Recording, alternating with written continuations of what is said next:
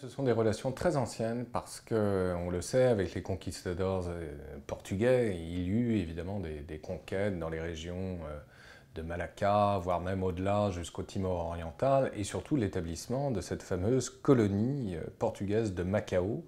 qui n'a été rétrocédée qu'en 1999, c'est-à-dire deux ans après la rétrocession de la colonie britannique voisine de Hong Kong. Donc évidemment, les mémoires sont vives les relations sont très anciennes. Et très récemment, le président portugais, dans sa résidence de Belém, près de Lisbonne, a reçu euh, le président du quotidien du peuple, Min Jabao, qui est l'organe officiel du gouvernement chinois, euh, pour dire ceci, et c'est assez exceptionnel quand on sait que le président portugais est assez avare d'interviews d'une manière générale euh, vis-à-vis de la presse étrangère, le Portugal suit avec intérêt le rôle de la Chine dans le développement de l'Afrique. Donc c'est une façon sans doute pour le Portugal de rappeler par là même euh,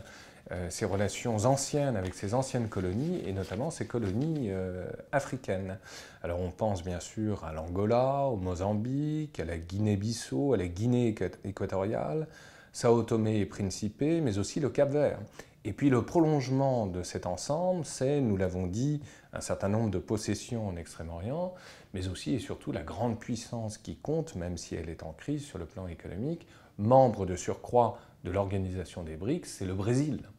Donc tout cela est extrêmement important. Et on voit que le Portugal, au même titre que la France d'ailleurs, euh, essaye de faire feu de tout bois et de revenir euh, sur le devant de la scène internationale comme acteur justement de ces relations fortes avec l'ensemble des communautés lusophones, à tel point que dans quelques mois sera organisé précisément à Macao euh, le forum sino-portugais, c'est ainsi qu'il s'appelle, qui avait été créé il y a quelques années en 2003, qui accueillera l'ensemble des pays euh, lusophones du monde. Et précisément, c'est une façon pour le Portugal de s'adosser à un mouvement général qui est celui euh, d'un intérêt accru euh, de la Chine pour l'ensemble des Afriques, mais euh, d'Afrique euh, auxquelles on ne pense pas souvent depuis Paris, donc les Afriques lusophones. Et elles sont importantes en nombre de débouchés, on le sait bien. Nombre de jeunes Portugais s'expatrient bien volontiers dans ces anciennes colonies où il y a du travail. Donc c'est une façon aussi pour les autorités chinoises de faire comprendre tantôt à la France, tantôt à la Grande-Bretagne, que l'Afrique est plurielle et que ces anciens interlocuteurs et anciennes puissances coloniales ne sont pas que Paris ou Londres, c'est aussi euh, Lisbonne, donc le Portugal, qui a euh, euh, évidemment son rôle à jouer dans cette partie du monde aussi. Donc, événement à suivre que cette